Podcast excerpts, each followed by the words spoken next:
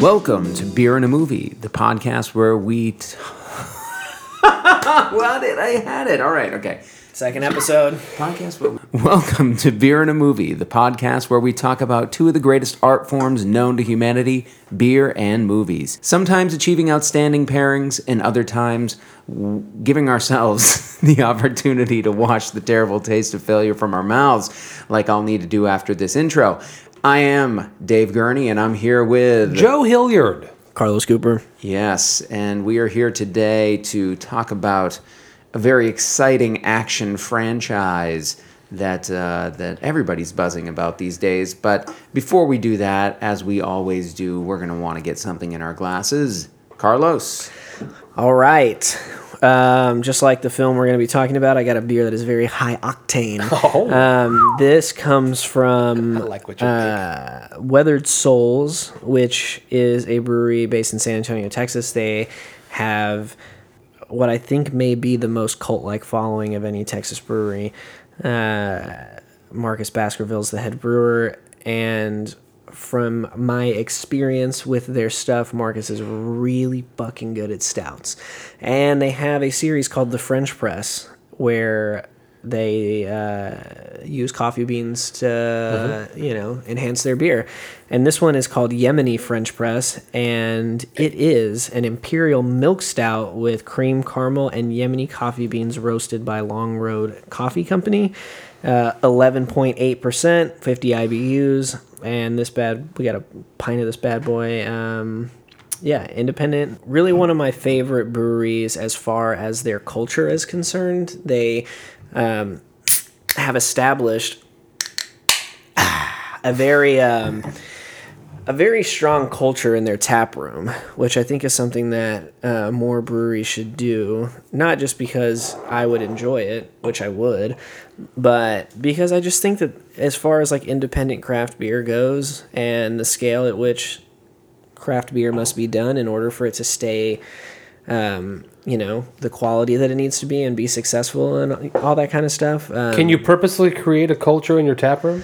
yeah you can and Or is that thing that, that, that derives from an audience that shows up and what they create? well i mean you obviously have to have the audience to support in order to sustain it but one of the things that weathered souls does that i think has created that culture and that people have uh, grabbed onto is every thursday there's a small batch release every single every Wow. single week.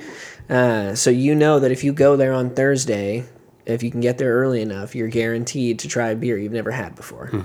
Um, whether it's you know some kind of stout whether it's an ipa whether it's something totally different and off the wall every thursday there's a new release.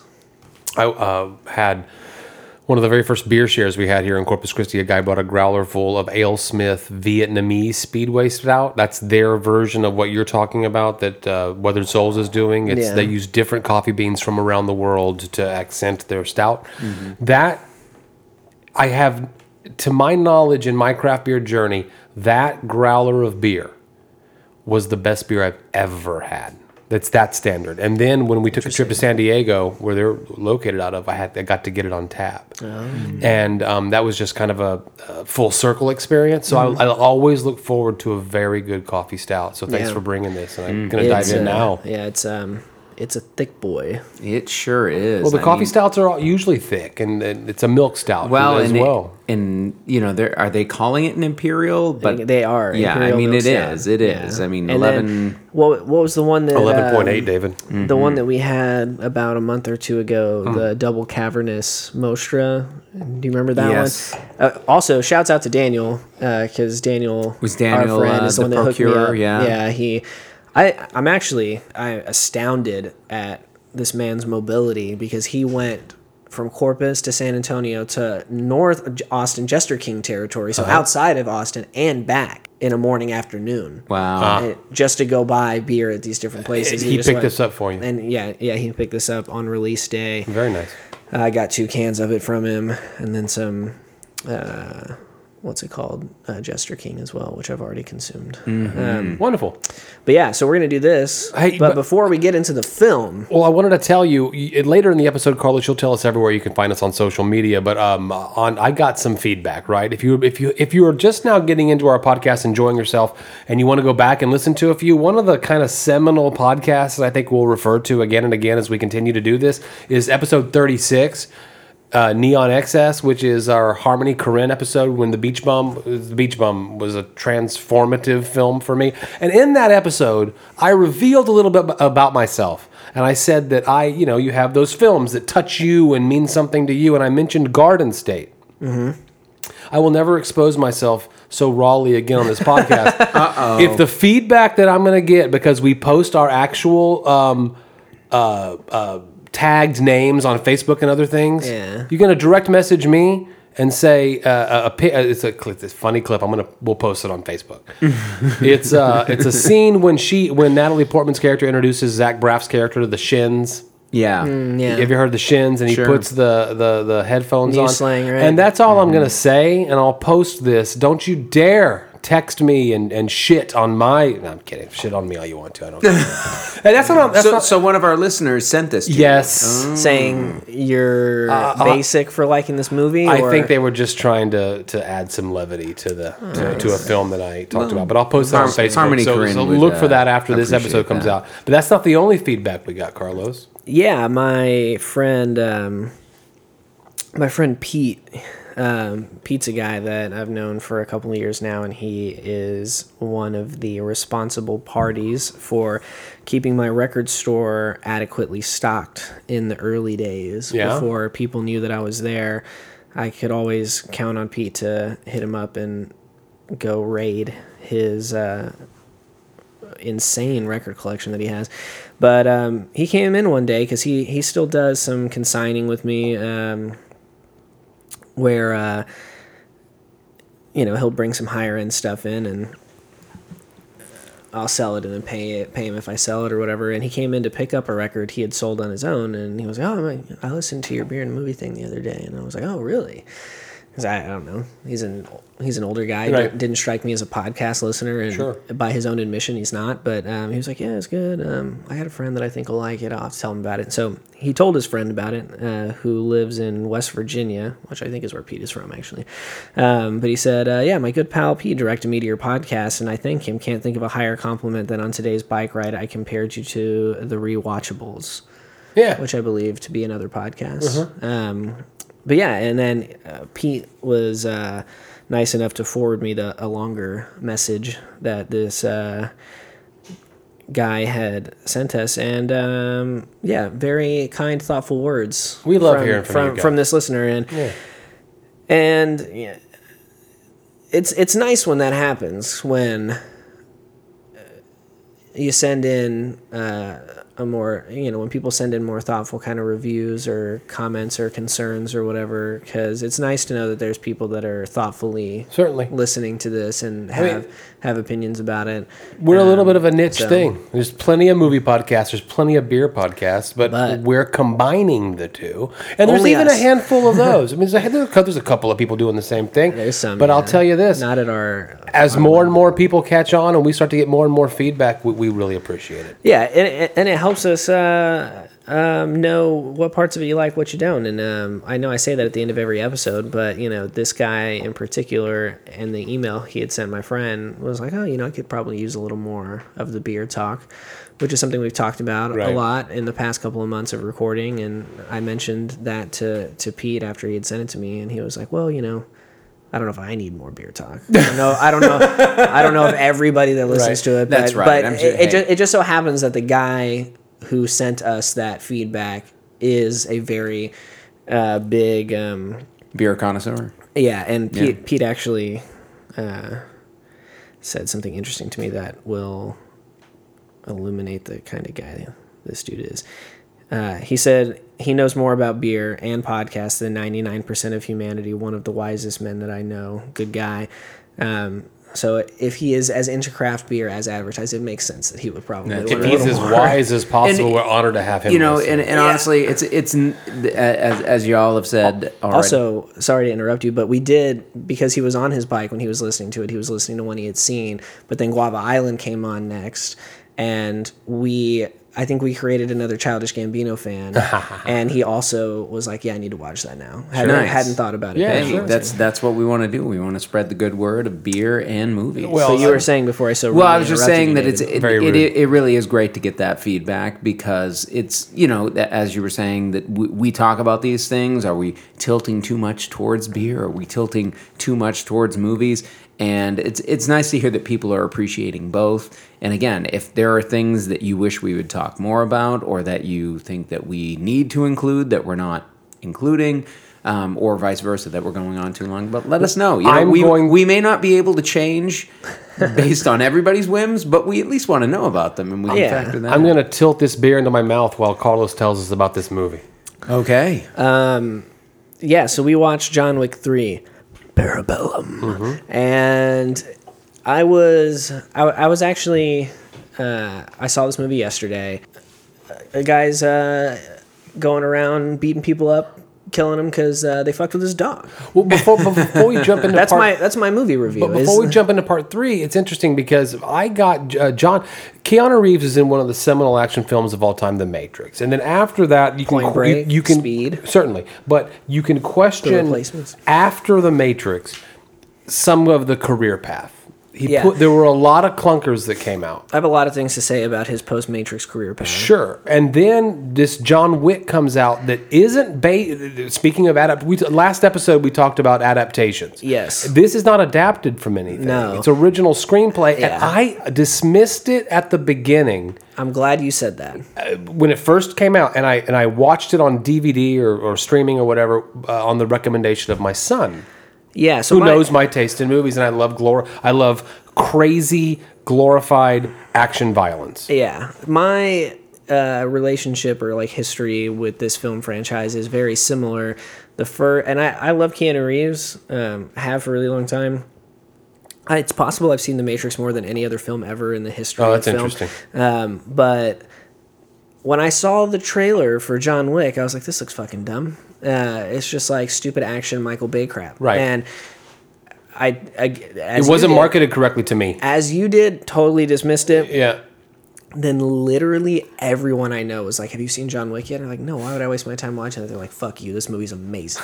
like you need Did they to say go. fuck you? Yeah, they're like, "You need to go uh, see that's this movie. Don't be so pretentious." Yeah. it is incredible. But it's not even about pretension because I'll go see an action film if if if Yeah, if, but- if it piques my But curiosity. do you? I mean, I feel like that's that's part of it for me. I had fallen out of just going to action films. I mean, I feel like my action film appetite over the last decade has been eaten up by superhero films. Certainly. like that. Those are the big ones that sort of come out, and I need it. You know, and we we've just talked about Avengers, and you know, on on a previous episode that that. These films have sucked so much of the action oxygen uh, that's available Uh-huh. Sure. in my movie going. Good point. That I don't have space. I mean, you know, bring me back to the 1980s when I was growing up, and uh-huh. yeah, I mean, it was a regular thing to be going to see action films any given weekend.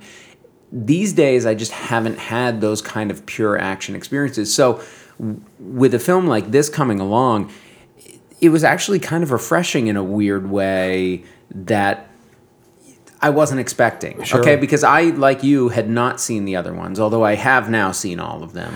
But what interesting about John Wick is that the first, the second film came out in what 2017. The 1st Mm-hmm. one 2000 what 14. 14. So it was the first. It's it's one of the times like the movie Taken, where the sequel is makes more money at the box office than the than the original. Right. Yeah. Because of the Word of impact mouth, and word of because of the- mouth yeah. and the the DVD slash streaming, you know, finding the Right. film. The third film has grossed more than the, the second uh, in opening In its weekend. opening weekend, yeah. Which Taken did not do. There was a downslide because we're kind of done with this whole Bad like movies, yeah. situation. So um, The plot doesn't change It's the you. making of a franchise. Yeah. and we'll talk about the ending in a little while. But Yeah. they have created a franchise before our eyes in three years from a property that no one that that, that, Five. that originally. So thank you. Five that, that that the original film only got one distribution offer, Yeah, and now they're all kicking themselves yeah, they are. Um, because this movie made a ton of money, and it- Yeah. it's an well. I don't want to get into it before yeah, you're ready. and they they're not super expensive movies either. Uh, in the grand scheme of They, got to be getting more expensive as they go. They because, are. because all They the are. style is on the screen. Yeah, the, yeah, you see the dollars on the screen for sure. Yeah. the first one, what twenty million was that what it was? Yeah, Uh, it wasn't much. about that. It's yeah. not, which is not much, and it made like eighty-eight or hundred or something, Sure. which by any you know metric Huge is success. good. Yeah, um, uh, yeah. I mean, what one of the things that uh, you know, even though I haven't, even before I saw this one and I hadn't seen any John Wick movie, Right. I always admired it for making an original franchise. You don't see it anymore. Okay, well, maybe David or I can kind of fill in the gaps of one and two. But having gone in gonna know what naked, happens, having gone in naked, how much did they? How well was it? The, the, everything you needed to know prior given to you at the beginning, or did, I caught well. I went to go see it at the Draft House, and I caught the tail end of like the recap thing that they do in the pre-show. Sure. Um, so that was nice. Um, and when I say the tail end, I mean the back half of the second film recap. So I missed the whole first and the first part of the second. But I mean, you know, I, I think that as long as you know that like the dog is the central cause of the conflict in the first movie, and that's what kind of sparks this whole thing. Like, there's not a lot you need to know other than that. Like, right? There's a the- lot of people are after this guy. uh, yeah, because he went after them Uh-huh. and ruffled a bunch of feathers. I mean, the- uh, and I can see somebody who is uh, maybe not as adept at putting context clues together having a problem having not seen them before because there are a lot of things like the Sure. high table and there's all these coins and stuff Yes. and like all this kind of shit going on Right. that you know i may not be able to explain that, those things to you perfectly but i get it i get what's going on So, David, how important is it to recap one and two before we dive right into three? What do you think? I don't think it's super important, All but right. but like Carlos said, I mean, I think the, the first film is really. I mean, so I actually saw all three of these films the same evening. Oh, yeah, I you gotta talk about I your went- experience. I went to a marathon, marathon, screening Of at- one, two, and three back to back That's right. So about six hours at a place that serves beer. at a place that serves beer. I, I was I was relatively uh, mo- moderate in my consumption. I actually I was plotting it out as I went. I started with Pilsner, you know, Okay. to, to go with the low ABV. Hashtag we are crispy beer in a movie. Yeah. Um, it had a couple of those. Then I moved on to I think it was a pale ale, and I finished the evening with I think a, a full you know full bodied IPA. So the you know I, I, but anyway so the Was, was, was that your introduction to all three films? it was. You had not seen any of them. Uh-huh. them. But for years, since the first one came out, I had had people like my brother had told me he loved these films, and that in and I could tell by the way he talked about them that they were sort of evoking for him some of those action films of the '80s and '90s that you know we grew up on. And so I was excited to see them, but I just had not made the time Right. to, to see those films. So this looked like a good opportunity. I mean, the first film I think is the simplest, right? I mean, uh-huh. it really is. You have a hitman who's gone into retirement, who has gotten out of the game, right? This is a story we've seen before. That you know, like the guy who you know is desperate to get out of his criminal life, wants to leave, has has done it successfully but gets pulled back in, right? And he gets pulled back in because somebody kills his dog. so, so when, when that happens, he finds himself at odds with the people he used to work for, and thus you have that you know whole conflict. And down. they introduce you. What I like about it, they, they don't hit you over the head with the information. He just goes to the Continental, and you have to figure out what it's all about. right now, that's I and it, it's an underground assassin organization that, as the films go on, gets more layered and a little more rich on but they history. still what I what I like. I, you're exactly right. What I like about that film and even the subsequent films, as much as they've sort of built up that mythology to Mm-hmm. some extent, they're not hitting you over the head with it in this didactic way where they're kind of the high table has existed since 1870. The, Tell you know, me like- more about the high table, Right. and then they just expo. You know, yeah, there's not there's not um, the opening voiceover No. type of situation. And or, or the character who's like, well, what is this high table? And then Yeah. give I've never told you. yeah, yeah. And honestly, even though like that is a fun part of it and it makes it a little more complex and you know Yeah. that kind of thing, you could give two shits about what the. I mean, honestly, you don't need the dialogue in this No, movie. you're- like, you you're- know, it's just amazingly choreographed action sequences. Glorified violence, cartoonish. It is cartoonish. I- it's vi- video game esque because and it there's some first person yes. shooter shit in there, man. because Do the, you notice the the difficulty all three films? the difficulty of the opponent gets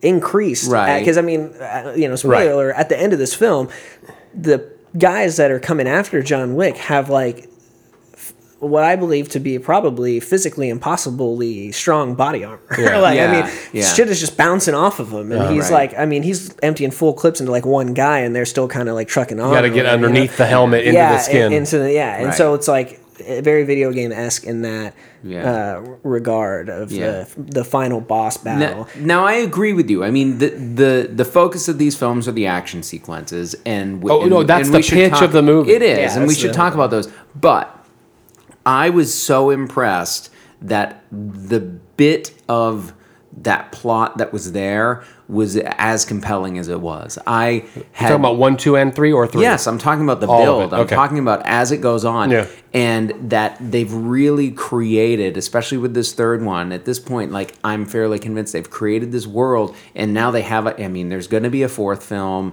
There's Oh, oh. It's- plans, it's been announced. Plans Yeah. for Well, an- not just It been has, has a release date. No, every single film becomes more of a stay tuned because I mean we're, right. we're telling you right now there's going to be a fourth one and now we're going international. Yeah. So anyway, so the, Yeah, so so all I all I wanted to say is that that definitely there was more there than I expected. Sure. That's that's all. So the, you know, the second one kind of brings him back, and now that he's in this world, he wants to get out of it again, right? But, Right. But he can't, right? So that so that at that point, somebody has this token, right? What do they call those things? Markers. The markers, right? And that's sort of this symbolic, you know. You did something for me, so now I owe you Right. and the guy's cashing it in, and it's an impossible kind of mission. And you, you've entered a world where breaking the few rules that exist gets you killed. right, You right. forfeit your life. you are a by- killer, mm-hmm. and if you want to get into this, you, you you cannot conduct any killing business inside of a hotel that's been created for assassins to be able to come in and get new clothes and get new guns and get, Get some new rest assignments, And yeah. because it's neutral territory, you're safe. Right. You don't have to look over your shoulder if everybody follows the rules. But no, That's one rule of a couple of rules. Although in these films, nobody ever does. No, no, they all follow the rules ex- ex- until John Wick does in number two. No, no, no. He's Miss Perkins does not follow the rules in number one. Oh, you're right. That's and then we see the we see, it, she, yeah, she kills someone, and then we see the results of that, and then John Wick in the the. yeah, It's the same thing as uh um uh what's his name? I'm going back to Avengers now. The captain from Guardians of the Galaxy, Quinn. Oh. Quinn, yeah, Peter. No, Peter Quill. Quill, all he had to do was just not just, just contain his anger long enough Right. for the get the glove off of Thanos, and then Right. we wouldn't have the, the last thirty minutes of uh, of Avengers. of Infinity. Or- uh, or Infinity Endgame. War, but uh, he can't. He has to kill the guy on the premises, which means that a series of events has to occur, which sets us up into number three. Right. He is excommunicated from this thing, and now every single yeah. every single assassin in the world has a 14 15 million dollar bounty on his head. Right. Yeah. They're all coming after him. The stakes just got bigger. yeah, and uh, everyone that works at this like central headquarters they're all like very heavily tattooed and like uh, it just has this very specific look that i find very interesting um, Oh, the headquarters is art, art stylized. yeah. The- and you can't think about it for 30 seconds before you realize how stupid it all is. yeah, yeah. No, that that that was kind of a funny part of it. Yeah. so there was there was something that i noticed about this right at the top uh, of the film where i was instantly just like fuck yes i'm all in Uh-huh. and I mean, I can't imagine how many people this appealed to, uh, because it's such an interesting like su- like crossing of cultures, I guess. But Boban Marjanovic is the first assassin that tries to kill John Wick in the library. Now, if you don't know who Boban is, Mm-hmm. I did not he's know. like a seven foot four Yeah. Goliath of a center that started his Oh, career with the San Antonio Spurs. Okay. And he, I mean, he, as you saw in the film, he's a kind of goofy looking guy, like you know, Uh-huh. huge ears, massive features, seven foot four, and he, you know he became when he was on the Spurs this kind of like endearing figure where everyone was like, yeah, because he was young and like up and coming, and everyone loved him. But then he actually started to get pretty good, and then you know there were offers coming in from from places to pay him a lot more than the Spurs were going to pay him, and so Pop was like, you should go and you know develop your career and make as much money as you can because we're not going to pay you what the Pistons are going to pay you. And so they went there, but he's he's on the Sixers now, uh, who just ended their playoff run a couple weeks ago. But I saw that and I was like, yeah, Yeah. that's fucking tight.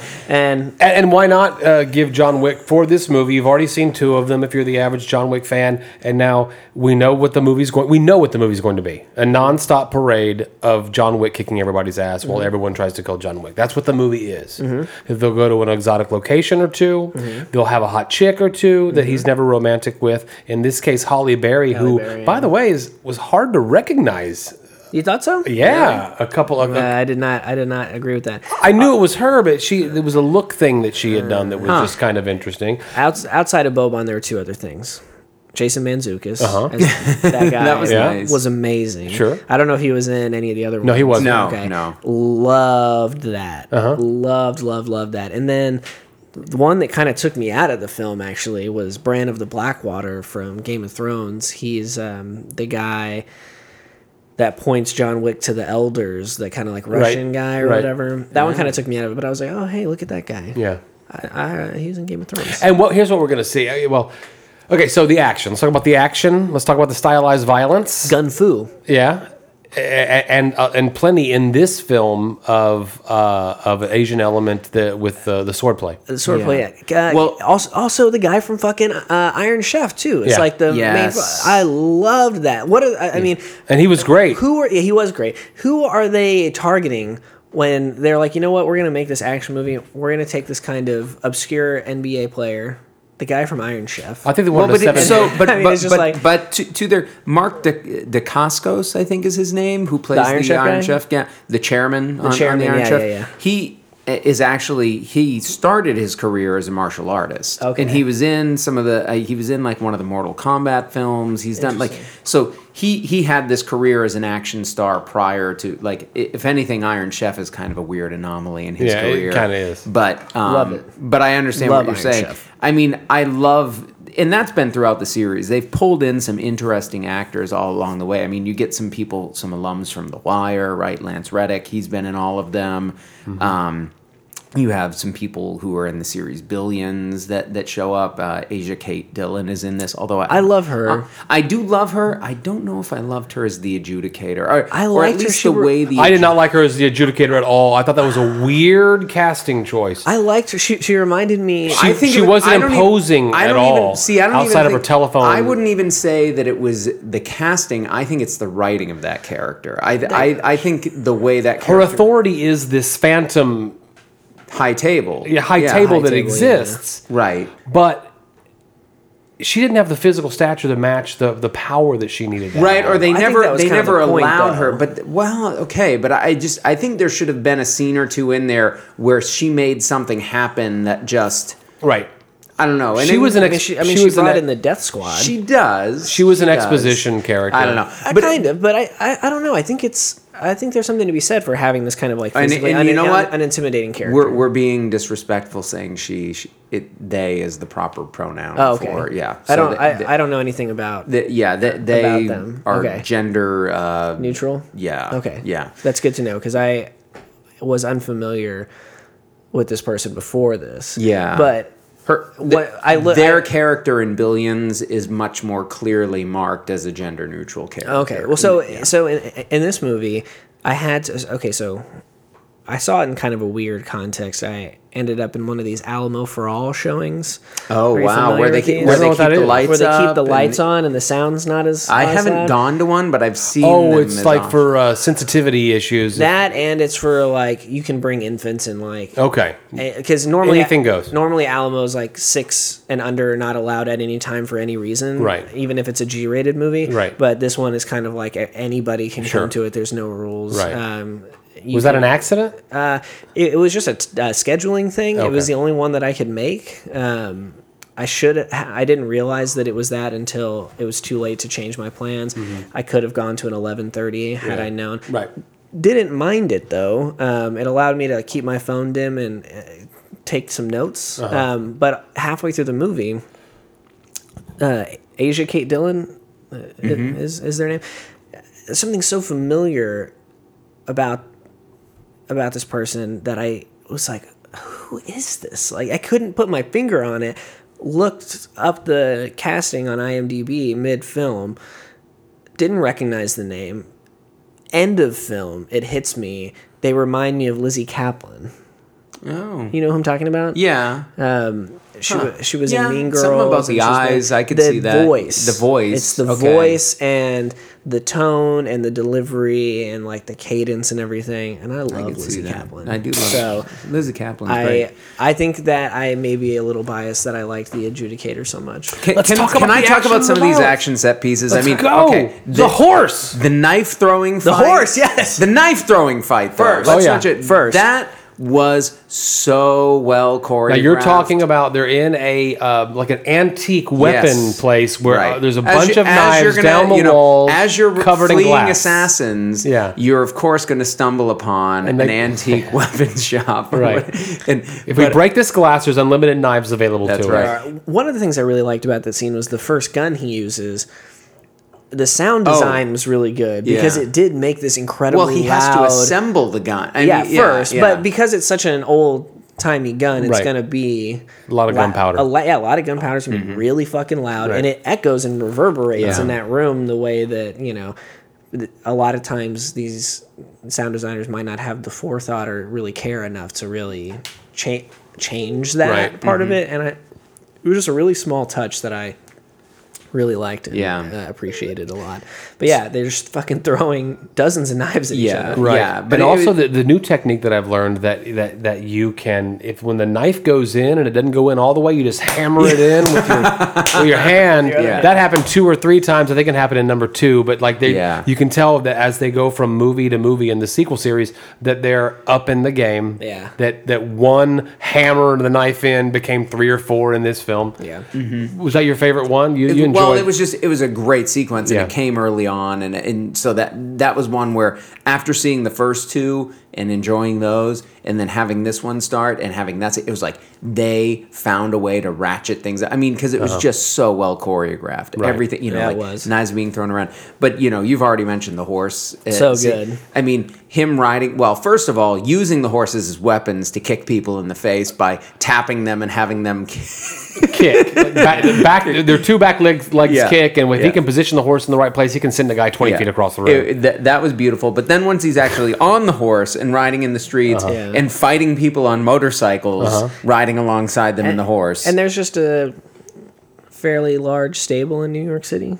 yeah, there Yeah, is. oh, In the- yeah. in the There- there- there are a couple like There that. are Easily, okay yeah. because I saw that. That well, was the think part about it. You got the horses in Central Park. You got the horses. yeah, Yeah, yeah, yeah, yeah, he's yeah. right. Okay. Yeah, You're right, you're right, you're so right. th- I mean, th- th- that was really well pulled off, and and knowing that they do these as practical as possible, right? I mean, these are films that are Mm-hmm.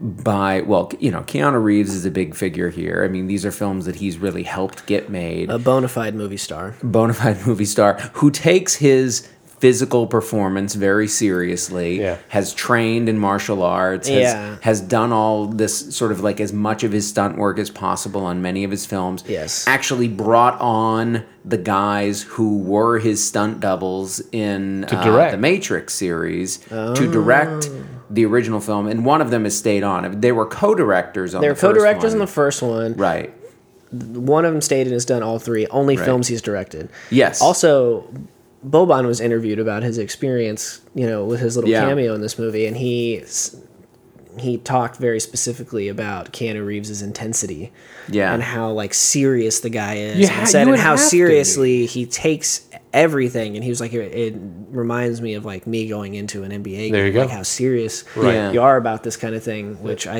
you know is probably one of the reasons that he is one of this generation's most successful movie stars as- as far as like the longevity of his career. goes. See, I don't know. I, if- I mean, it's funny because in in some ways, and actually, I went I went to go see this movie with a friend who does not think very highly of Keanu Reeves. In fact, quite opposite, thinks very poorly Sure. of, of Keanu Reeves. I understand. because he focuses on his ability to modulate his Very wooden. emotion and, and and he is he's got a very flat kind of delivery And it works most of his- sometimes. with certain with with most of the characters he plays I mean I think either he's choosing the parts or people are choosing to cast him in parts that really can work with that Right.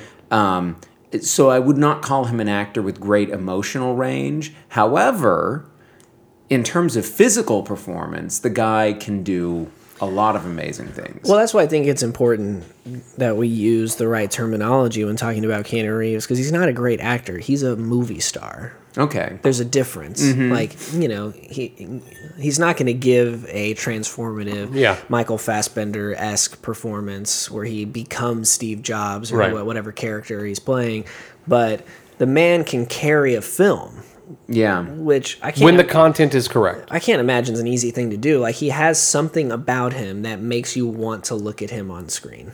Well, you- it could be that John Wick's uh, one of the notable things about this movie is that it's not dialogue heavy, especially when Keanu Reeves is on the screen. Yeah. the dialogue that, that, that's required to push a story along is done by backward characters talking about John Wick when he's not around. Yeah, I but when it. John Wick's on the screen, he's there to do one thing: be attacked and then kill his attackers. Yeah, well, Bass. yeah. Uh, yeah, I guess that's true, and I guess the the Matrix was kind of similar too. I mean, a lot of his more successful roles have been kind of similar in that He has a lot more. dialogue. Yeah, he has a lot more dialogue in, in the Matrix, certainly. Yeah, I uh, there is a movie that uh, breaks that rule about Keanu's acting. Um, we'll talk about that later. Yeah. So you've got um, uh, the first movie, Yeah. smaller in scope, smaller in budget. Mm-hmm. The second movie, we're going to ramp it up. Yeah. We're going to be a, we're going to have to to go. Uh, a lot of people are after him. Right. Yeah. The third movie, even more. And Literally everyone is after him. yeah. So we're seeing a ramping up in this in the very traditional. We're creating sequels as we go. Yeah. Yeah. The action scenes have to become bigger. Yeah. Mhm. The uh, we got to get you know uh, the we got to show his ability to take apart and put together guns quickly, more effectively. Yeah. And then you've got to get bigger and bigger stars. Like we're watching the ramp up. Uh, here, oh, Laurence Fishburne. Where did he go? Oh, now we got Halle Berry. Uh, I forgot to say something about Laurence Fishburne. Sure. I, I he's more prominent in the second, correct? he wasn't in the first. He is in the second. He is right. But He- but his role in the second From is the bigger third to the- than the third. right. He's fucking badass in the third. He was a Yeah. really good actor. We know that already. But it, did you did you figure, did you think about oh the Matrix guys are back together?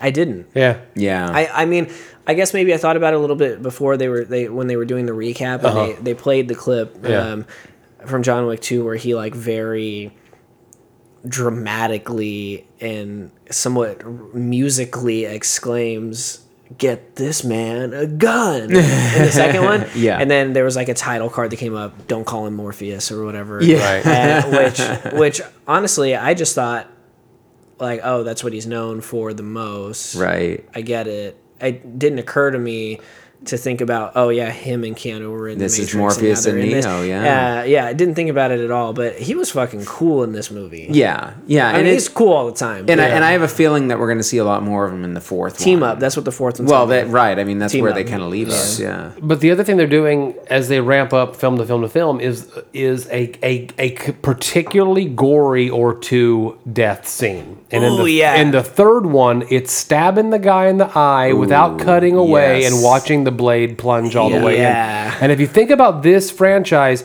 the blade plunging in and then the blood splatter, I mean like the whole violent uh, uh, how how how how graphic it is, is notable. I mean, notable for a mainstream R-rated non-horror film. Yeah. Yeah. Also, I liked Halle Berry's dogs in that yeah. fight Oh, scene in yeah, yeah, that was yeah. great. But yeah, Oh, yeah, whenever, yeah.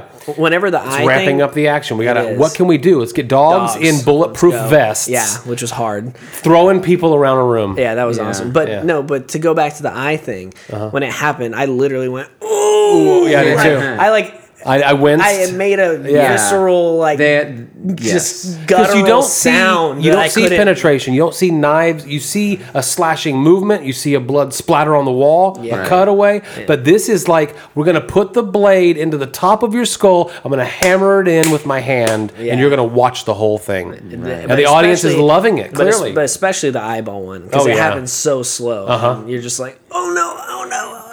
Ah," and then it happens. You're just like, oh, it's just so hard to watch, but it's like, Yeah. so well. The suspense of it is so well done. Yeah.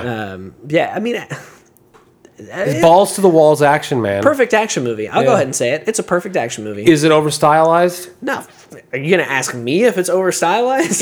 Does it? Okay. Is there a break? You know that I love. Okay, are we wa- are we watching? Okay, David, cover your ears. Someone used the word universe. Are we watching a universe that is, is supposed to exist in our current world, but we're not aware of it because we're not in the system? Or are we watching a some kind of parallel universe where the where the rules that we know are going to bend and change? Uh, I could give two shits as long as Keanu Reeves keeps I do- ass. I'm not It doesn't distract hard you that it. people walking through Penn Station or wherever they are in New York are just kind of ambivalent to the idea that people are dying and getting shot and dropping on the ground. No, yeah, I I I thought about that because That every single homeless person in, in, in New York is fake. yeah he, he well, I, I like that actually, but just like birds aren't real. But What a um, weird job. I'm going to pretend to be homeless just so that I can. Jason Mantzoukas pulls up his sleeve and he's got the nice ass watch on. Right. That was that was good. But uh, yeah, I did think about that in Grand Central Station when that line of kids cuts off him and uh, the Iron Chef, and uh, then he like kills the guy, and, but then the body disappears. Yeah. Uh, when all of the that. assassins in the world are notified that John Wick is around, they're on every single corner of Every every corner, single yeah. block of New York City. Yeah, I, that stuff doesn't bother me at all. Okay. I, Yeah. Because I mean the. You know, we talk about the rules of a film and stuff like that a lot. Um, There's a lot of assassins. The, the assassin, the assassin to people you can assassinate ratio seems to be a little weighted on the assassin side. it, it does. It, It is. I. It kind of adds a comic element to it. Sure. To me, like you were talking about the the sort oh, of. hold on, I'm getting a text. I gotta go, guys. Yeah, yeah. The, the, talking about like the switchboard room where where you Yeah. have like I don't know, what is so it? antiquated. but All the technology. They're right. The Why would it be? the- right? But like hundreds of these operators. Like how many of these assassins are there around the world, and how much of the board do you How- need to have? How many tattooed uh, nose ring women exist that can do this But particular again, but job? that's And where so I feel busy. like I feel no, like it was beautiful. I mean, it's you fun. either you, gotta, either play it really small Yeah. and you make it like there's a single person who operates everything and it's a dark room Right. and it's just or you go really big and broad and you make it silly and these that's people what watch, they and, and, the, and these filmmakers watch Brazil. Because that's what it reminded yeah, me of was that same exact. Even the the pneumatic right tubes Well, this- that shoot and, the and again these are th- these are films that shoot are, information to who. Right. These Where did those tubes go to who Yeah. exactly? Anyway, These are on. films that are made with a lot of love for for films, For right? fun. I mean, f- for fun, but also, I mean, there's a ton of obvious, uh, you know, homages to John Woo in there Uh-huh. with with the gun fu stuff. There's uh, Sergio Leone, right, with the good, the bad, and the ugly Right. references. I mean, there's just all There's of a these Matrix nice, reference in it. yes, all these nice little touches in there that these are films that if you are a film fan especially of action films of the past you're going to find something and i think going back to what i was saying earlier where i feel like all the oxygen is taken up by these superhero films for our action doubt. film mm-hmm, mm-hmm. appetites it's so kind of refreshing breath of fresh air. to see something that's it it feels so much more I don't know, just small in scale, especially with the first one, and it has built. I mm-hmm. mean, Oh, yeah. I'll agree with that. But it's still like the fights feel like very human fights, like choreographed human fights. As much as these are expert fighters, and it's like it's humanly Oh, and we see his origin see story. what they're doing. Yes. We see his or, his origin story comes into play because Right. we're Anjelica Huston shows up. Yeah. we're ramping it up. We're ramping it up. That was we're good. it up. Yeah. I, want to say one more thing. Okay. Do you mind? If your artery is nicked and it's stitched up in five minutes, we don't care that he wouldn't really be able to do any of that. No, not at Okay, all. go ahead. Continue. I, I really don't care. At Okay, all. go ahead. Uh, it's uh, yeah, it seems a unimportant detail. Okay. Uh, to the to the rest of the film, if anything, they were just like, okay, he did get stabbed pretty notably. I guess we have to add this scene to. And then he shoots the doctor. Yeah. Well, the doctor asked him. to. I understood. Yeah, yeah. It was great comedy. Wait, wait, it was good. Which was which was interesting. Um, the music in this movie is really good too. I, I I really like Tyler Bates as a film composer because Yeah. he's a guitar player. Uh, he's Marilyn Manson's guitar player actually, Huh. and you know we're so. I mean, you have like you know the old school when you go back to like Alex North and Ennio Morricone and John Williams and Jerry Goldsmith and all that kind of stuff that's very orchestral. And then you had some of the 80s that stuff that was done because of budget restraints that's now being done for stylistic choices where you have a lot of synthesizers and things like that. Not a lot of guitar heavy film scores. And his movies are because he's a guitar player, especially this one. And I I really like that. It's very um different kind of take on scoring for a film, and I, I think it's done very effectively. He cuts his own finger off. yeah, it's awesome. He sure does. And You gonna start nit? Are you gonna start nitpicking? The, uh, this man is No, I'm talking about the. I mean, this, This is is the action you're going to so see. many times. This is the action you're going to see. when he gets branded. We're going to show he ca- you a dude cutting his finger off. Yeah, when he gets branded, when he cashes in his ticket within Anjelica Huston, Yeah. Uh-huh. I thought about that and I was like, I cannot imagine how excruciatingly painful getting branded is. Worse than cutting off your own finger, then cauterizing it with a hot poker. Yeah, in in the same league. Yeah. I, I, I think. It, and then he I- comes I back have, and kicks a hundred dudes' ass. I, I have to imagine getting Brandon's worse. right. Yeah, Okay. he punches pretty effectively with only four fingers in his hand. That's right. Carlos, hey, quiet, come on. quiet, you don't you don't need the power of a full finger. You don't need that ring finger well. for anything. No, gave his ring away. All right. But you do. We enjoyed this flick. You do need. Yes, we did enjoy this flick. You do need some good imperial milk stout with some nice adjuncts to uh, pair with this because this is a This beer- top-notch quality film. Yeah. and you want a top-notch quality beer to go. This along beer with it. is as over the top as John Wick Three is. Yeah, yeah, I agree. Also, This beer tried to stab me. one last one last thing about the movie is the part where the the the parabellum thing comes Uh-huh. into play uh, was hard. Like that scene was hard, and I like the stylization of the subtitles as well. But um, the beer, Yeah, and it's been that way on all yeah, three they- films. they- They've that's a consistent. yeah, piece, I, I really like that. But yeah, this beer is good. Will you go back and watch the first two? Yeah. Okay. Yeah, you should. Okay. You should. So fun. tell us what we're drinking again. Weathered Souls. Is that they're out of San Antonio? And I just remember L eleven point eight and milk 11.8. coffee stout. Yeah, imperial milk stout with uh, cream caramel. It is just and- rich and decadent. I mean, as Yeah, decadent as an over the top action film. Um, and, you know, again, you're going to feel maybe a little bit guilty because that body count, you should probably care that so many people are dying. I wish I would have counted. I was I was actually curious about bringing up the whole idea about sexuality and violence and how we treat them very differently. But we'll Right, save that for another right. time. Well, That's I, a I would happily see that many people having sex on film. That's fine. uh, you might get it in eyes wide shut in the pants. right, exactly. Uh, I, I, I Yeah, digress. but uh, Often. yeah, no, but but in in terms of that kind of guilty pleasure that we might be talking about with an action film like this, this this you know beer, I, I hate to think what kind of caloric intake I'm I'm doing here, but yeah, it, it is definitely worth it because worth it. it is just so rich. I mean that the body is exactly like you want it to be. Um, That the- thickness in a stout that we were craving right with that right. golden stout. Yes, in the last episode, and then you know the the coffee's right there, and it's just a really nice, Mm-hmm. Well made. balanced coffee flavor. Oh, Strongly made. Good call. So good. Have you had any of the French press series? You said it was a series where they is, pick yeah. coffee beans from different parts of the world. Yeah, the one before this was the Rwanda. Okay. Which was met with universal praise. Okay. Um, I mean, everyone that I've seen talking about it hails it as the. Did you have it? I did not. Oh. No, I've never had it, but that's supposed to be the best one.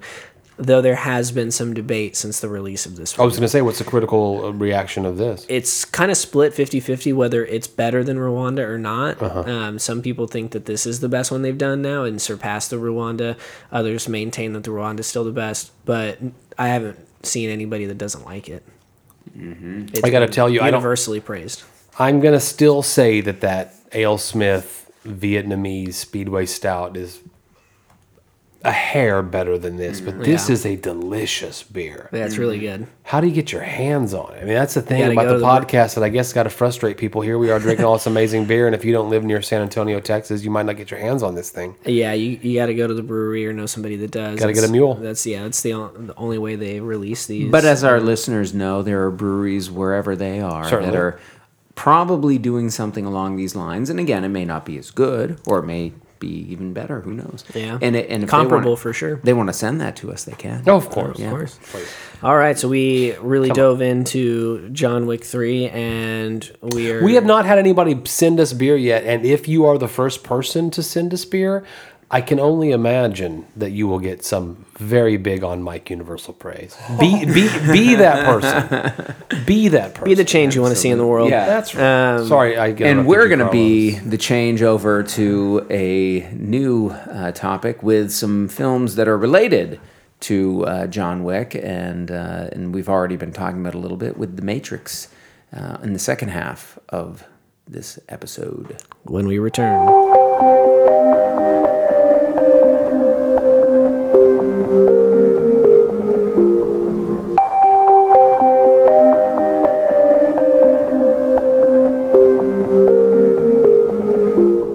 And we are back. We talked on and on about John Wick. So let's get straight to the next beer. Carlos, you've got a very large can in your hands. It's not just a can; it's a growler. A Yeah, I do. growler. Uh, yeah, it's like a growler but smaller, and it's a can. Uh, yeah, it's it's a it's a 32 ounce can. It's very uh, large and in charge.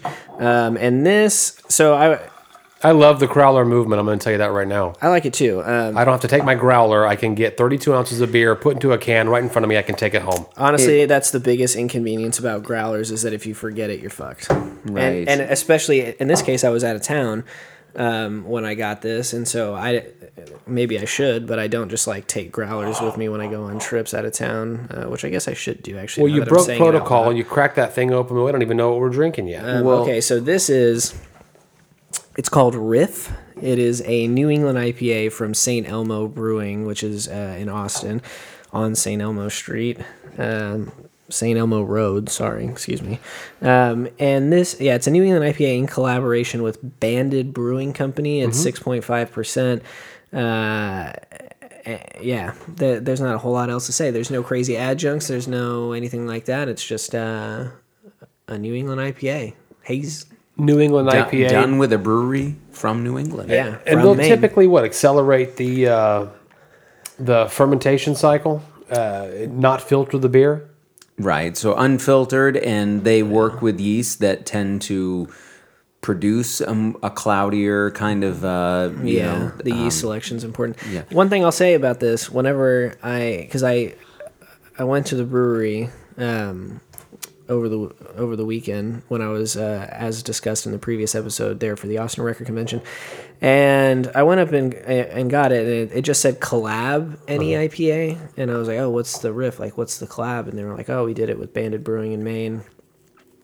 I mean, about as that's about as New England as you can get down Right. here, uh, as far as like credentials are concerned. But you know, we can't all be electric jellyfish. and this is better than electric jellyfish Ooh. All right. Well, we'll, by by, by a substantial margin.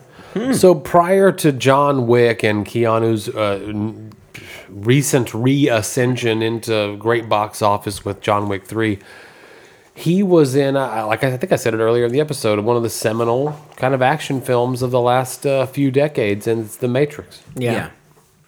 Absolutely. I mean, so 1999, we're 20 years on. That That's blew my mind when we, because when we were talking about this episode and talking about, oh, let's, well, you know, we should touch back on the Matrix. uh, You know, Keanu's last sort of moment of major glory Uh-huh. with uh, with action film success, even though he's clearly done a lot of action films in between. Um, but you know, looking back at it, it blew my mind that it had been 20 years since that film came out, and it probably has been 15 since I watched it the last time. Honestly, so watching it again, it was really impressive how much that film, the the original, I did I didn't go watch all three. No, no, I- No that's all- reason to. Um, yeah, the only one we should talk about is the original. Yeah. Don't you think? I well, agree. yeah, No, I I mean, agree. I'd be curious to hear if you guys have particular feelings about the the second and Oh, I thought that they were underwhelming based on yeah, how I mean, awesome there were first some moments. was. There were Certainly some moments, and, certainly and, moments. Too I- cartoonish. th- what I will say is that I think this first film does an amazing job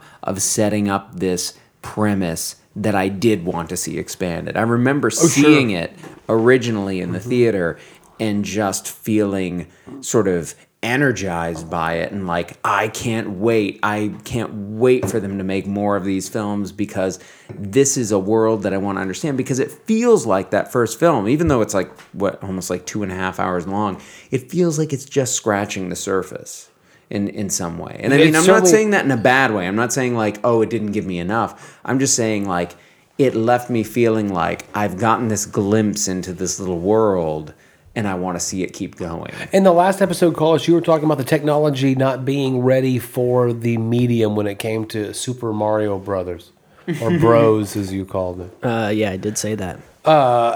The Matrix, there's, there's a couple of scenes where you can see it's not as seamless as maybe I thought that it was when I saw it in the theater the very first time. When its mouth gets closed up, he can't talk.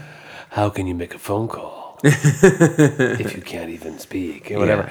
Um, That but, shit was hard. But other than that, it's all it, it, the technology was right for what for the time that it was made. Sure. and uh, it's a technology based movie. You don't Yeah. get those as often, but technology was- based I think- to the degree.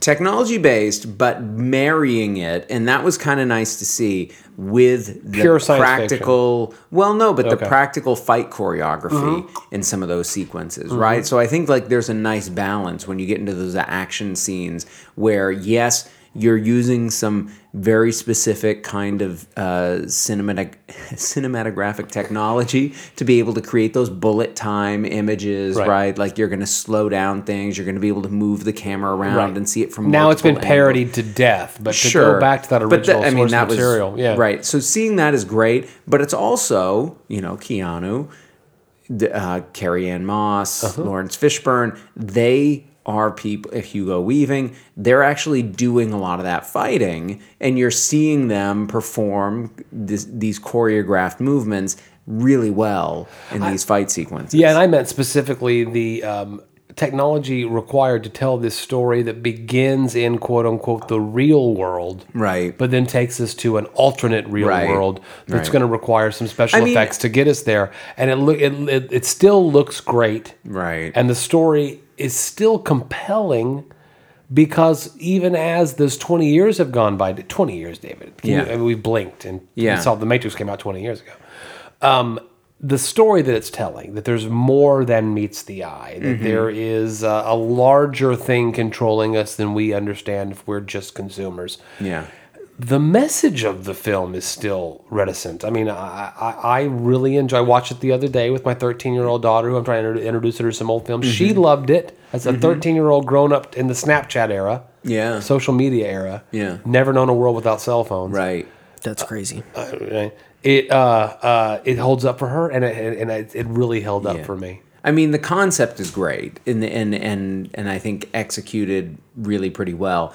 I mean, if anything stood out to me watching it now, um, as opposed to then, it is funny to think, okay, so apparently, because because the premise is we've sort of arrested in time, or that that the machines, the AI, have created the simulation of what the world was like at the apex of humanity, which would have been 1999. Right. But it's really 21. Well, they require the energy of human bodies, They actually, Right, and they're they farming us. They actually don't know what year it is. He, Laurence Fishburne guesses. He's guesses it's closer. 21, right, He's right. like, but in reality, it's closer to 2199. The- Right. So, but but anyway, there, a long time has passed, and yet the technology they're using on their ship in the real world looks like 1999 technology. So, you know, it's like, but you're in a Well, because they you're in a world where AI has been progressing and creating these things, and you're able to even just get around in these things that are sort of built on prehistoric technology. Well, yeah, they would- comparatively. Because because they're in hiding,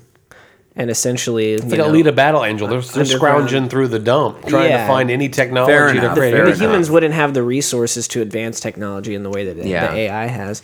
It's the uh, universe, David. It's the universe. Well, Yeah. there you go. Yeah, well. There are rules.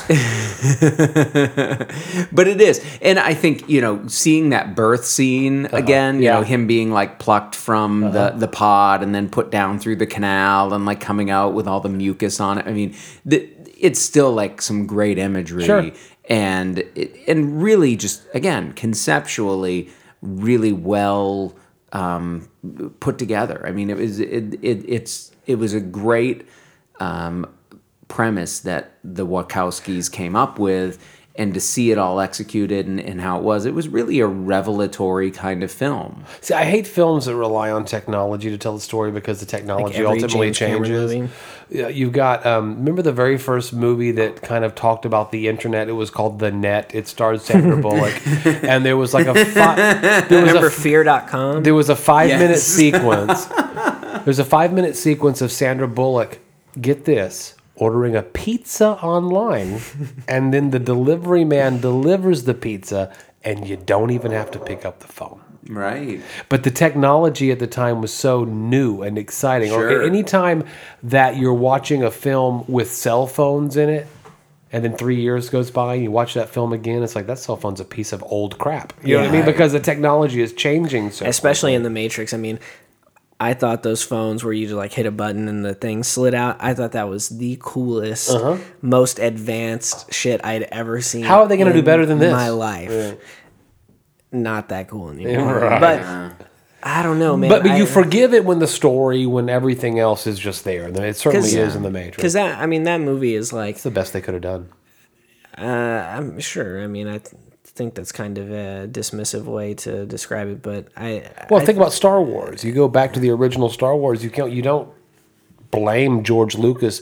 At the time, it was the, I don't the, think the there's graphics on the screen and the green Yeah. screen were not Well, even. yeah, yeah. Um, I- I, I guess I was talking more about the tech that's like visually depicted, Uh-huh. not the tech that was used to make the effects.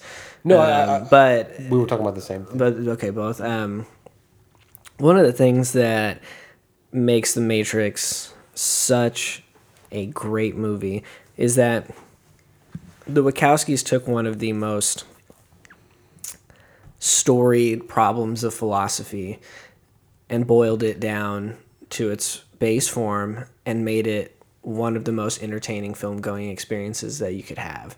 So it put this the problem of mind body dualism into this like huge gigantic this scope that we had never seen these topics discussed before. And I mean, as far back as Descartes in like the 1600s or whatever was proposing that there is this idea that I am possibly the only person in the world that exists and I'm just running through the simulation that some demon has put me in because Right. you know he was a Christian or whatever.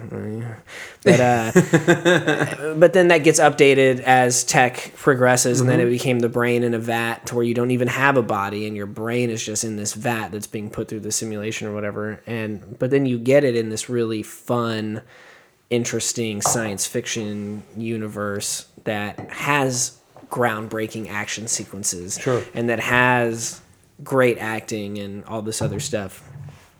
And that's the thing that makes it i mean if descartes was talking about this in 1600 and we're still talking about it today that's one of the things that because the subject matter of the film is so timeless the film itself then maintains that longevity. And i mean i saw this movie in a theater for the first time a couple years ago. Okay, because a revival, some kind of it, it was a uh, Throwback. special alamo screening uh, they, at the time they were calling it tough guy cinema that was the Yeah. first time you ever saw it in a theater In a theater. in a theater. um because it came out in 99 so 7 probably not gonna convince, Uh-huh. No, no, no, I just- convince yeah, my I parents to take, take me to Do- that do one you Uh, I remember? figured you caught it on beta since then. what's up Do you remember it being out? Do, do you remember hearing about it? no When you were I, seven years old? i i remember it because He was playing Pokemon. my yes correct um i remember it because my uncle was a really big fan of it Yeah. and at some i had a friend when i was in elementary school and this probably was a couple of years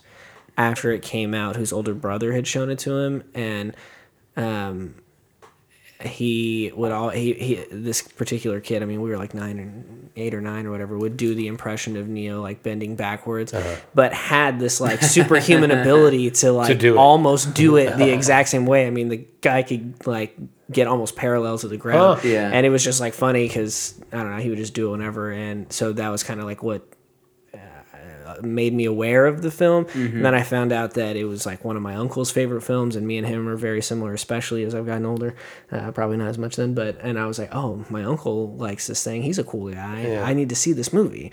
And it took me forever, but I finally did. And I, I have lost count of how many times I've seen it at this point. Probably like forty times. Yeah, you or said that something. earlier. Yeah, I've seen Yeah, it I feel more I than any other movie. I feel like now that I've rewatched it just recently, I'll probably rewatch it again more regularly. it's so good. It it is, and I and it, I think it's funny. I mean, I remember when it came out in '99, and I was in college, and I was not. I, I was going to art house movies. It was it was like when I was starting to be like that Smoking clove aspiring cinephile while I was Drinking espressos. yeah, something like that. And, but I remember one of my friends who was one of the guys who was turning me on to a lot of art cinema. He was like he was the guy who made me watch Fellini films Okay. and made me watch uh, Antonioni and these and He was a, a prime professor in your education. you, yes, although he was a peer, you know. He, I know, understood. Yes, and so I remember, you know, hanging out with him in his apartment. He's like, "Have you seen The Matrix yet?" He's like, "Oh, we gotta go see The Matrix right now." And I'm like, "Well, it okay?" So the, this film that's out right now is so important that we gotta go see it. And we, like, we went to the next showing. I that- thought we were watching the bicycle thief. right and and i just remember being kind of floored by it like mm-hmm. okay here's this action cinema that's bringing together you know some of those philosophical kind of quandaries that uh, that carlos was just talking about and doing it in a way that really feels fully realized and integrated. It's it didn't feel forced. It didn't feel like oh we're going to be hitting you over the head with these big concepts and then somehow diminishing the action, or that we're going to focus only on the action, have these small. It found that perfect. It's going to have the of- mindlessness of John Wick. well, so I mean, it, it, and it still it holds up that way. I mean, it's still got that combination that you rarely see. Yeah, I agree. Strong. I mean, strong. Strong female. You left us speechless. All right, that hey. was so compelling. I mean, you know, you've got your reluctant hero. You got a really strong female figure in Trinity. Mm-hmm. You know, you've got uh, the deceit of uh, Cypher Of and you Cypher, know the- that whole thing. Joe Pantoliano. uh Yeah, I mean, I don't Yeah, know. I just yeah. I as many I've seen it a lot. Yeah. and I know I'm falling into this like you know cinema bro trope by like praising this movie so fine. much, which I don't like to do. Um, if the shoe fits. but it really is like the the rewatchability is insane. It's Well, so entertaining. I mean, even when you know what's going to It happen. is cinema, bro. I get that, and and and it's like know, saying my favorite movie is Fight Club or something like that. You know, like oh Right. god, Fight Club's a good movie. it is. But most of the people that are like, "Oh, have you seen Fight Club? I, I really know. like film. Right. Uh, Fight Club's such a great movie. They're the, they think it's badass that they're like beating each other up. No, not, I not realizing Guys, but- it's but- a- but- We're talking way too much. Of You're right. Club. But Fight I just want to make one quick point before we're not supposed to be doing and we can move. but but considering where the Wachowskis have gone since this film, which, is where. Well, the, the, the- Jupiter Ascending. yeah, that was the most recent. Um, It's like a 900 page screenplay. but uh, but I'm talking more about them as as uh, as public figures Uh-huh. that that they've sort of gone through these transitions Certainly. and all that. Like you look at this and the way that this film thinks about things like identity and transformation and all that. Who like, are we? Right. That there's a lot there. I mean, like this may be in some sense a bro movie, but I think this movie has a lot in there that sort of pushes against that. But it and actually I agree with Yeah. that. Yeah, but it also broke planes to make as much money as it did. Means they're meet- they're they're reaching more demographics than just bros, Right. In the Yeah, theater, right. for sure. It- uh, the movie appeals to, to, to certain types of women and everybody. Yeah, but, it does. John Wick probably won't. Also, a great, don't great soundtrack. man. We'll see. I don't know. But Carlos, Great soundtrack. You were saying about the soundtrack. Oh, it was amazing. Got that rage song at the end. That's true. Yeah. It's hard. Yeah. It's so mm-hmm. hard. Earlier in the episode, you said that we might talk about some other Keanu Reeves stuff, and I think I'd be yeah. remiss if I didn't give you the opportunity because I think you That's want to talk right. about Point Break, and I'd be willing to do that with you for a minute or so. no, it's not Point Break. It's not Point Break. The Sandra Bullock movie with the the beach house. What's it called? The lake house. The Lake House, yeah, that's Yeah. what it's called. No, fuck no. Oh, okay. Um, no, because the reason that I brought up some of his other work, or that I wanted to at some point maybe do that, was because um, we were talking about in John Wick, uh, and uh, you know, also in The Matrix is similar. He has this really great charismatic on-screen presence. He's very physical, but a- a lot of his more shining performances are sparse on the dialogue. Okay. However, there is a 2015 film in which he has a lot of dialogue and delivers one of the most electric monologues that I've seen depicted on screen. And it is uh, Eli Roth's Knock Knock. I did not see it. It did not, I mean, it didn't do a lot. It was very, was a very, Eli Roth directs Keanu Reeves. yeah, very small indie film, um, and uh, yeah, almost no money. I mean, there's really three people in it. There's like three other people that kind of come in and out, but it's really just three people in a house over a 24 hour period kind of thing. Um, and he- I was talking to David about this the other day. Eli Roth's the one that kind of put me on to what a fantastic movie performer Keanu Reeves is. I always kind of felt I was, I was never negative about Keanu Reeves, but I was like, okay, yeah, he does the one thing, you know. And it wasn't until I heard Eli Roth talking about him in context of Knock Knock, the film that he directed him in, that it's like, yeah, this guy does have this crazy electric on-screen thing that you want to look at him, and he can carry a movie in a way that a lot of people can't. Um, but yeah, he, I mean, he gives this monologue. He's like tied to this chair, and he, they're like threatening to kill him and stuff. And he gives this very Nick Cagean, screaming over the top, like nothing I've ever seen. Nothing I've ever seen him do before in all the movies I've ever seen of him throughout Mm-hmm. his whole career. And he just, I mean, he fucking commits to it. And I mean, I'm sure there are some people. There are some people that'll watch it and think it's dumb, or think that it doesn't work, or think it's like whatever.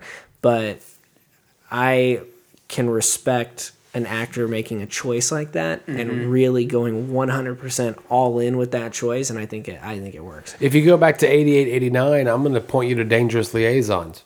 Mm. Okay, I haven't With, seen that. a fucking great movie, dude. It's so good. And Uma Thurman's in it. Mm. Love that. young and beautiful. 88 89 and he it's victorian. I, I don't know the proper term. It's elizabethan whatever it is. Oh, okay. and he tries to do an english accent. And i'll tell you this he's not he's not horrible. But maybe his finest acting performance ever. Dangerous Liaison. no no no.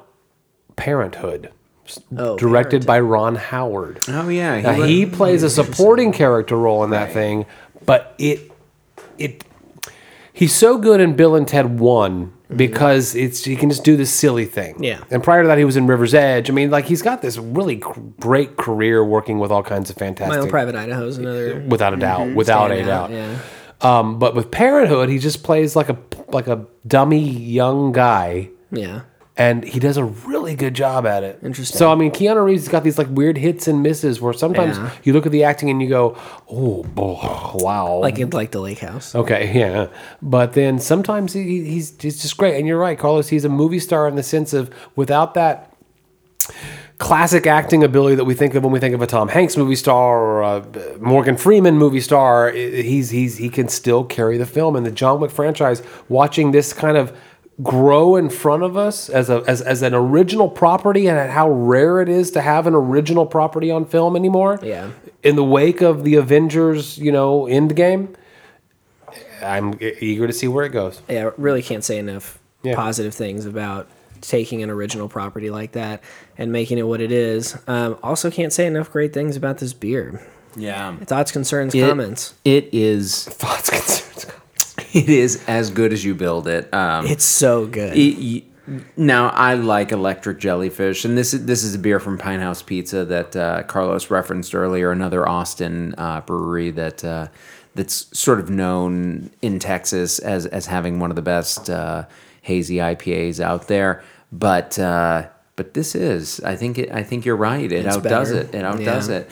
And it's sad to think that this is a collab, which means it's probably just a one-off, and, Yeah. and you won't be getting any more of this.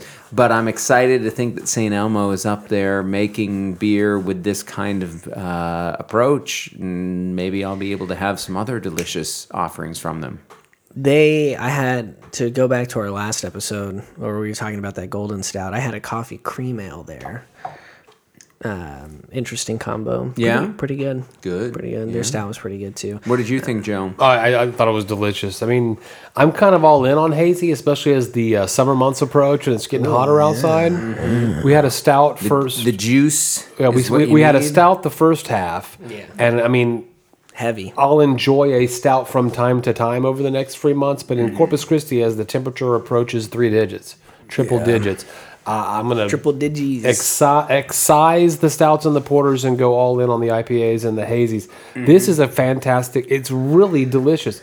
Very full body. There's a lot Chewy. going Yes. on in Yes. the. Um, Pillowy mouthfeel. But that's all of the that's words, what you want every single one of yeah. them. I'm Yeah, telling you, uh, you stick your nose in this glass, and it's just. I mean, Floral, it's filled with yeah. flavor, flavor, not just scent, is. not just aroma, Yeah, flavor. it's uh, Like the kind of flavor that Keanu Reeves brings to every screen role that he takes. that was lame, bro. please, if you've seen Knock Knock, tweet at me about it. Yeah. Um, I- I- the I'd- I'd be curious. The scene that I- I'm talking about is so to me iconic, but it can't be called Maybe iconic we can because not find enough it. people have 'Cause seen not it. enough people, yeah. Um, and I always want to reference it, but it's my favorite part of the movie, and I don't want to spoil it for anybody. But anyway, We'll find um, it and post it on our this is Facebook a page. the this is a terrific beer. I think we're watching a great, a terrific film franchise being made. Are we watching uh, also a brewery? How St. Elmo hadn't been very long. I don't know how old they They're are. they're newish on the They Austin are. scene, yeah. and we're gonna watch them uh, evolve as well. Yeah, I think so. It's. I mean, I I went because they. I have a friend that lives up there, and went there finally for the first time after having lived there for several years. And they have this like incredible food truck on premise as well. And he's like, "This is my favorite brewery now." Uh-huh. Like, and we just kept. I mean, over the last couple of months, it was just like, "You got to go. You, you know, you got to come up here. We got to go here. We got to go here." And so finally, I was like, "Okay, I'm gonna be up there. Let's go. Let's go." Leave me alone. as as advertised. Yeah. So Very uh, nice. uh, Nathan that doesn't listen to this, I don't think. Uh, thanks.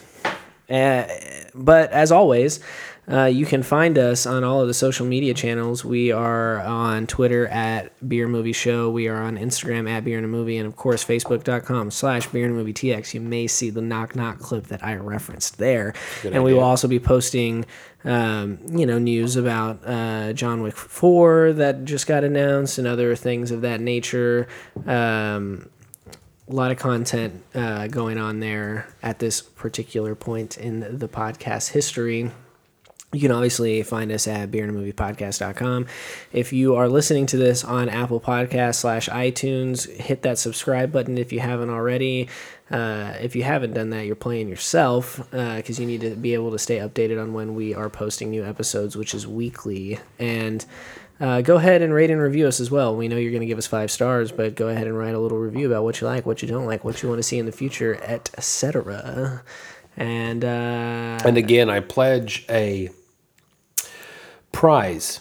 I don't know what that prize is yet to the first listener that sends us beer. maybe if they're from far enough away, we can do an exchange. That's exactly what I was thinking. I'll give you some of Corpus Christi's finest. yeah, an exchange, or maybe some of just South Texas in general is fine. Yeah, that's Or maybe, Far and wide. may- maybe We'll one see. of your ingeniouses if I can pry it from your hand. Yeah, maybe we can each dip into our cellars and uh, send you some stuff. Maybe an uh, old bourbon, you know, an aged bourbon county. Uh, maybe some, you know, one of our more prized um, pieces. I've got a pumpkinator in the cellar that if you're not from Texas, you might want to give a try. So just you know, just saying. Get in touch with. We'll negotiate. yeah, we'll figure it out. We'll, we'll make it worth your while. Um, but that's been beer and a movie for this week. So until next time. St. Elmo's fire!